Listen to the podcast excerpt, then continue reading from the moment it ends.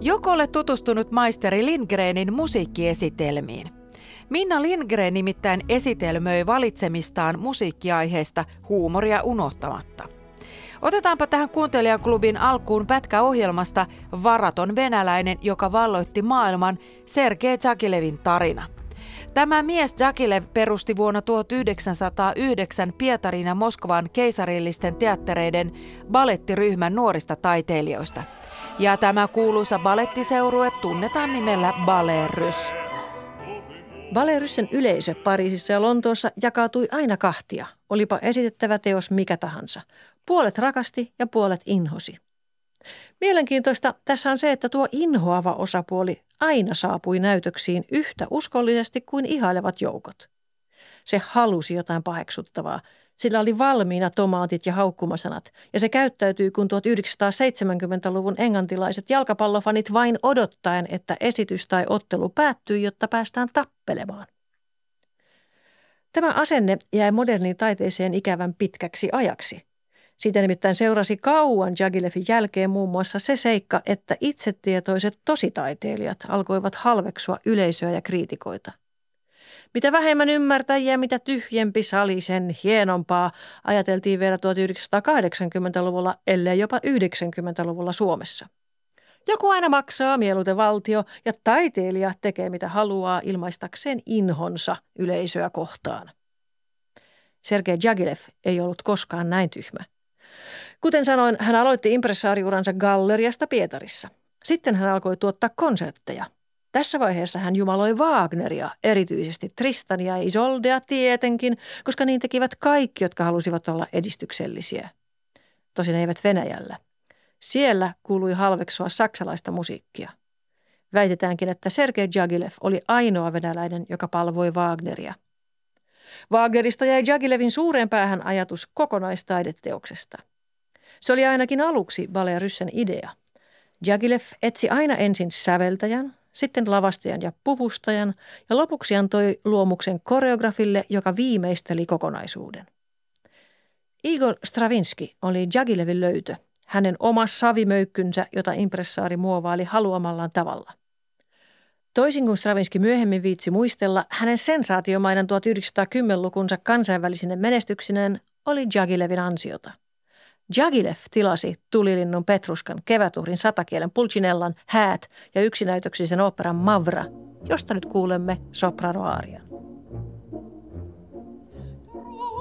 Eipä kuunnella, vaan pistetään laulu poikki ja pysähdytään hetkeksi tuohon Minna Lindgrenin mainitsemaan Igor Stravinskiin, jonka siis sanotaan olevan edellä kuulun Sergei Tsakilevin löytö. Igor Stravinskin tulilintubaletti sinkaisi säveltäjän hetkessä tähdeksi Pariisissa vuonna 1910. Siitä alkoi Stravinskin taival musiikin historiaan. Mutta kuka olikaan tämä hintelämies, josta kukaan ei ollut kuullutkaan? Miten tulilintu syntyi ja kuka oli Igor ennen kuin hänestä tuli tähtisäveltäjä Stravinski? Eeva Tigerstedt kertoo Stravinskin elämän alkuvaiheesta ja tulilinnusta ohjelmassaan Klassikko Paratiisi. Kuunnellaan pieni näyte siitä, kuinka Stravinski tapasi ensimmäisen kerran Levin. Stravinskin mukaan hänelle tuotiin käyntikortti, jossa pyydettiin tulla tapaamaan herra Jagilevia seuraavana päivänä kello kolme. Tietenkin tiesin, kuka hän oli, muisteli Stravinski. Kaikki tiesivät. Niinpä menin. Istuin odottamassa pienessä eteisessä. Sisältä kuului naurua. Aika kului. Olin nuori, mutta jo tuolloin hyvin kärsimätön. Aloin hermostua. 20 minuutin kuluttua nousin ja kävelin ulkoovelle. Käsi oli jo oven kahvalla, kun takaa kuului ääni. Stravinski, tulkaa sisään. Käännyin takaisin. Olen usein miettinyt, että jos olisin ehtinyt avata oven, olisinko koskaan säveltänyt kevätuhria. Jagilev halusi, että Stravinski sovittaisi hänen uutta ballettiryhmäänsä varten muutaman Chopinin kappaleen. Jagilev oli esittänyt Pariisissa venäläistä oopperaa suurella menestyksellä, mutta koska oopperan tuottaminen oli niin kallista, aikoi hän nyt viedä ballettia ranskalaisten nähtäväksi. Tekeillä oli erilaisia sovituksia kaikenlaisista kappaleista ja sekalaisia venäläisiä kansallisromanttisia karamelleja sieltä sun täältä. Stravinski teki töitä käskettyä ja uppoutui sen jälkeen oopperansa säveltämiseen. Pariisissa Jagilevin uusi ballettiryhmä oli sensaatio, mutta musiikista oltiin nuristu. Ei mitään uutta, ei mitään, mikä olisi vetänyt vertoja venäläisen balletin loistaville tanssijoille, koreografeille ja taiteilijoille. Niinpä Jagilev päätti tuottaa jotain aitoa venäläistä. Tarinakin oli hahmoteltu. Mikhail Fokin tekisi libreton ja koreografian, lavasteista ja puvuista vastaisivat Alexander Golovin ja Leon Bakst. Tarvittiin säveltäjä. Jaglev käätyi ensin luottosäveltäjä Nikolai Cherepninin puoleen. Jonkun ajan kuluttua tämä vetäytyi hankkeesta. Sitten kysyttiin paria kolmea muutakin säveltäjää, mutta kukaan ei alkuinnostuksen jälkeen jatkanut. Oli siis otettava riski. Nuori Stravinski, joka oli tehnyt Chopin-sovitukset, sai tarjouksen.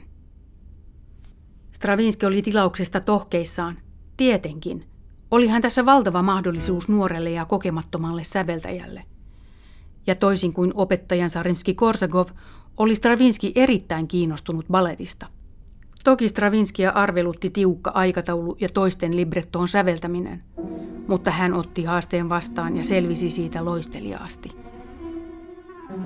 Ja mikä iloinen asia, että kumpaisetkin edellä esitetyt musiikkiohjelmat, eli maisteri Lindgrenin musiikkiesitelmä ja klassikkoparatiisi, ovat kuunneltavissa areenassa vielä melkein vuoden ajan. Ja jos oikein innostut Stravinskista niin kuin itselleni kävi, niin Risto Nordellin kohtauspaikalla on mahdollisuus tavata mies, säveltäjä Aulis Sallinen, joka on ihan oikeasti tavannut ihkailevan Igor Stravinskin. Kuuntelijaklubi. Ja nyt jätetään hetkeksi musiikkipiirit ja pistetäänpä tähän loppuun hieman raamaa. Puhelinennustaja saa asiakkaansa testamenttaamaan omaisuutensa itselleen. Ennustaja saa asiakkaan myös hyppäämään junan alle. Kuka on vastuussa? Peräänantamaton ja moraalinen rikospoliisi Rajala ryhtyy selvittämään petosta Harri Nykäsen dekkarissa Uskon asia. Saaka, onko siellä ketään? Oletteko ennustaja? Olen kyllä. Soititte viime hetkellä.